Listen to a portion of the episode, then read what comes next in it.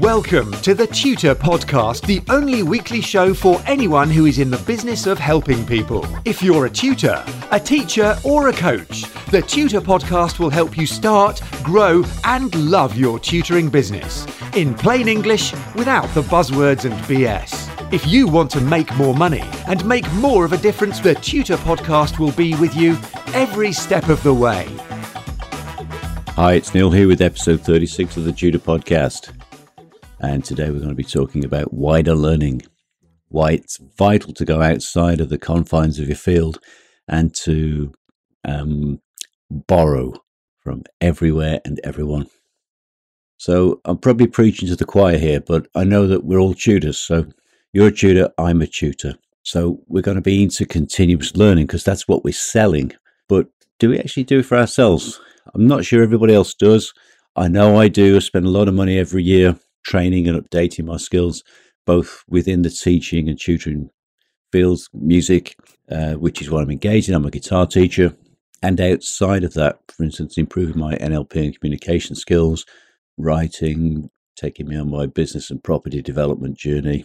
So, always updating my skill set because I believe you've got to stay open to new ideas if you're not learning, you're probably going backwards. And certainly, I believe that our competition, such as it is, if they're still learning and we're not, sooner or later they're just going to overtake us.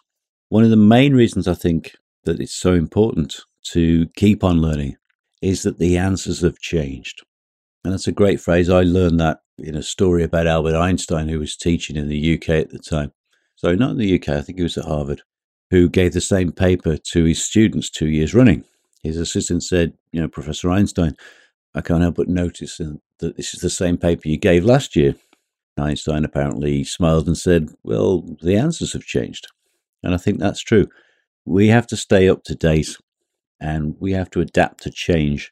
It's uh, almost a paradox for me that outside of music, everything seems to be in change, and within music, particularly academic views of music, things appear to be entrenching themselves more and more solidly in the old fashioned conventional ways of doing things. Just my perception. I could be wrong. Could be way off beam on this one. But for me, and probably for you too, you understand that when you're very narrow, you have fewer options. The narrower your focus, the more and more you will learn about less and less. And probably the more dogmatic you'll be and the more convinced you'll be of the wisdom of your own ways. You could say, I'm doing the same. I'm convinced of the wisdom of what I'm doing. This is why I want to share it with you guys. So I think if we can look more broadly than within our own fields or disciplines, we can start to fill in the blanks because wherever we were educated and, you know, however we learned, there'll always be holes, there'll always be omissions. And for me as a teacher, I really want to learn you know, about how everything fits together, how everything's connected up. There's a web of connections and coincidences, crossovers. And I know it's important to keep on learning, particularly learning how to teach whilst I'm in the process of teaching. And I'm always trying to refill the leaky bucket of my memory. Keep filling it up, keep stirring it up, shaking it up, lobbing bricks in there just to see what happens. Now, I think we have to do this on a wider basis than just within our own disciplines for quite a few good reasons. Uh, the principal one for me is that the conventions of, of my field, which is music and guitar teaching, are just the accepted conventions. And there's a whole world beyond that. Outside of guitar playing, a lot of interesting stuff goes on. And within guitar playing, there's an awful lot of ridiculous, irrational beliefs that I largely took on in my first book, with Nine Weird Things Guitarists Do, which if you haven't read it, I'll shamelessly plug it here. It's on Amazon. Go and get a copy. If you're in the business of teaching guitar or music generally, it probably is going to be a useful read for you. Now, outside of our own field, people are doing interesting things. So the chances are that somebody out there has already made discoveries that'll be useful to us. There'll be ideas there we can learn from, we can borrow, or we can just steal so why would we bother staying inside the confines of our own field? Beyond that, I think that wider learning gives us a better background and context for what we do. Whatever you teach and however you teach it, remember that nothing exists in isolation. What you do isn't an island in an ocean. It's connected up. So if you can plug your speciality into the background, the origins and history of the field, then you can make better connections. For instance, when I teach guitar, I teach the origins and development of the instrument so that the player has a proper grasp of the form of the function and the operation of the instrument and its purpose. If you like, I plug it into the reality check because people arrive with all sorts of weird preconceptions at the teaching room.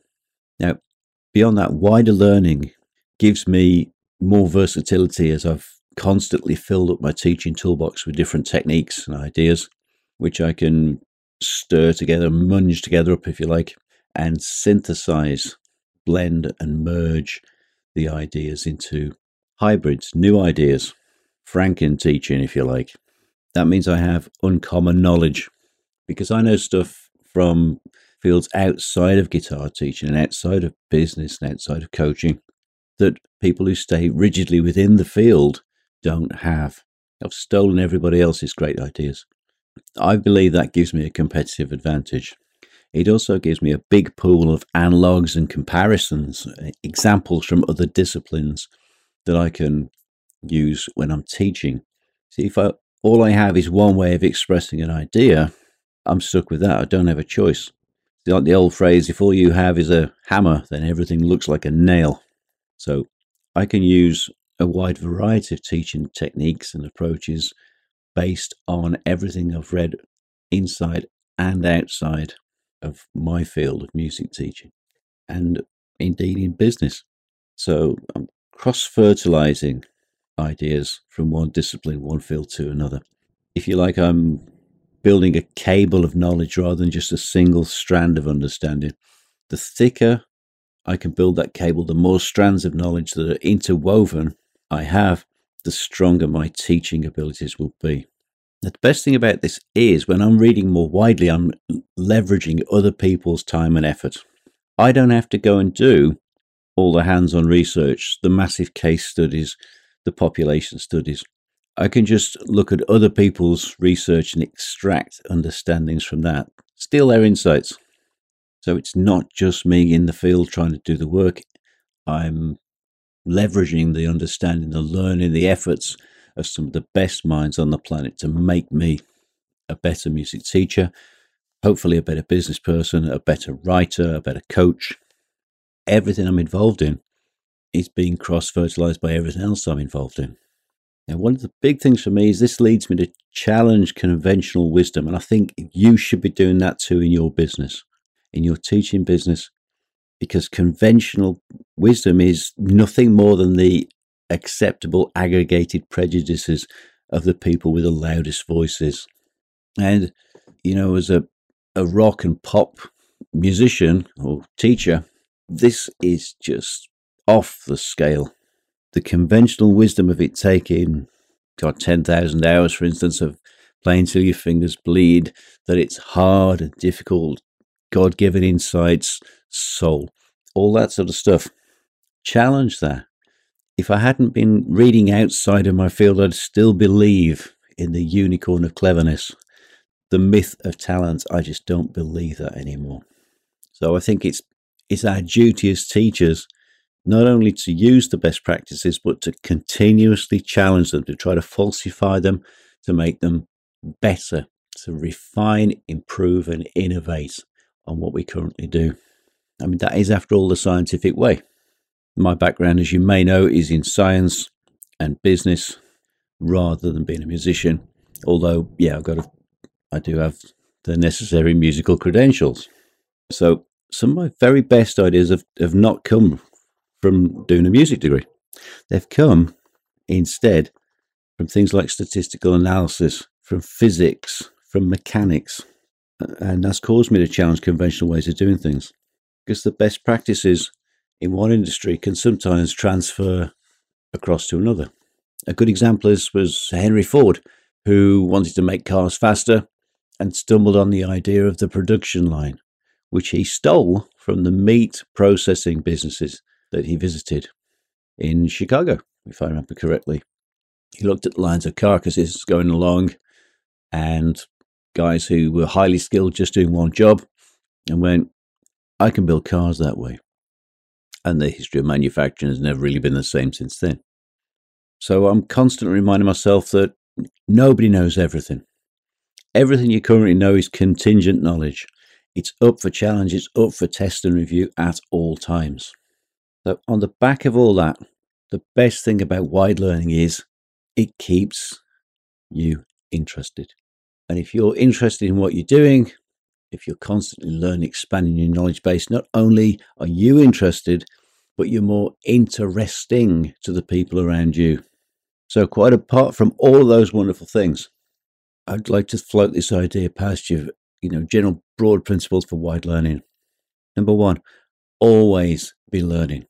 The old phrase, every day is a school day, we're teachers. We know this, but I'm not sure how many of us actually are learning and have a structured approach to this day in, day out to always be learning something. Work harder on yourself than you do on anything else. The best investment you and I can make is in ourselves. If you learn a skill, you change industry, change business, that skill goes across with you. It's portable, it's invisible, it's free. Take it with you. One of the best tips I ever got was to always ask whatever I'm doing, what is there in this that will make me a better teacher, tutor, or coach? And then take notes. I keep handwritten notes and I'd urge you to do the same because when you write things out longhand, the writing process itself is proven to improve retention. I have a, a number of scrapbooks now of ideas and teaching tools that have come to me over the years. It's a kind of a palimpsest of my own learning and teaching life. And that's such a cool word. If you don't know what it is, it's a document that shows signs of its own development. Akin to this is annotating texts.